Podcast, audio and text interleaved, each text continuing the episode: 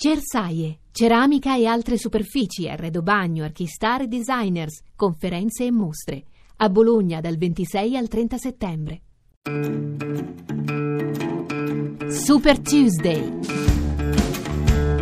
Meno 49 giorni, 7 settimane all'Election Day e meno 6 giorni al dibattito televisivo fra Hillary Clinton e Donald Trump in programma lunedì prossimo alla Hofstra University di New York. Moderatore l'anchorman della NBC Lester Holt. Un saluto da Laura Pepe. Il primo faccia a faccia tra i due candidati che gli ultimi sondaggi danno in sostanziale parità non poteva che essere a New York, dove entrambi giocano in casa. E dopo le bombe a Chelsea e nel New Jersey, uno dei tre argomenti scelti non poteva che essere la sicurezza nazionale. Gli ultimi attacchi dimostrano il fallimento delle politiche di Obama e Clinton. È tempo di cambiare strategia. Donald Trump, come sempre, cavalca il senso di insicurezza, la paura dell'America che si scopre sempre più vulnerabile di fronte alla minaccia del terrorismo. E anche se il giovane di origini afghane, arrestato per gli attentati di sabato scorso, è un cittadino americano radicato negli Stati Uniti, non un rifugiato e neanche un immigrato recente, il candidato repubblicano critica l'amministrazione Obama per aver aperto la porta ai rifugiati e suo figlio, Donald Trump Jr., su Twitter scatena una valanga di commenti indignati pubblicando una foto di una ciotola di Skittles, i famosi confetti alla frutta, con la scritta Se ti dicessi che mangiarne tre ti ucciderebbe, ne prenderesti una manciata?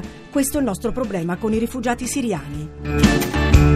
Donald Trump non perde l'occasione per attaccare Clinton anche su quello che è stato probabilmente il più grosso scivolone della candidata democratica in tutta la campagna elettorale, l'aver definito la metà dei sostenitori del suo rivale persone deplorevoli, inqualificabili. In fact, Hillary Clinton talks tougher Hillary Clinton è più dura con i miei supporter che con i terroristi islamici. Definisce milioni di persone, tra le quali ci sono patrioti, poliziotti, soldati, deplorevoli e inqualificabili e non usa invece questi termini nei confronti degli estremisti islamici.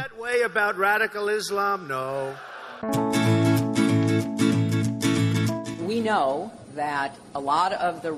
la retorica e il linguaggio di Trump sono sfruttati dall'ISIS per il reclutamento, contrattacca Hillary Clinton, che cita l'ex capo della CIA Michael Hayden e l'Agenzia di sicurezza nazionale. Le frasi bellicose del magnate lo rendono il nemico perfetto e aiutano i jihadisti a fare nuovi proseliti.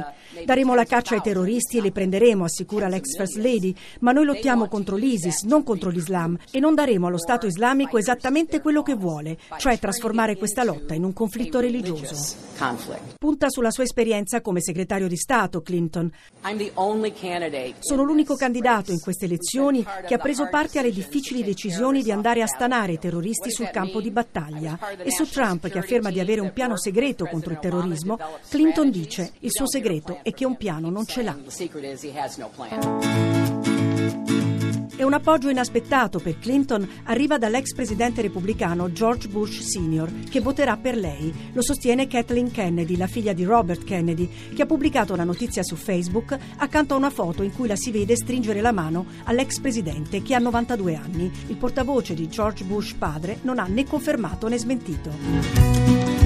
Seguiteci anche su Twitter, chiocciola Radio 1 Rai. Il podcast è disponibile sul sito radio1.rai.it. A martedì prossimo!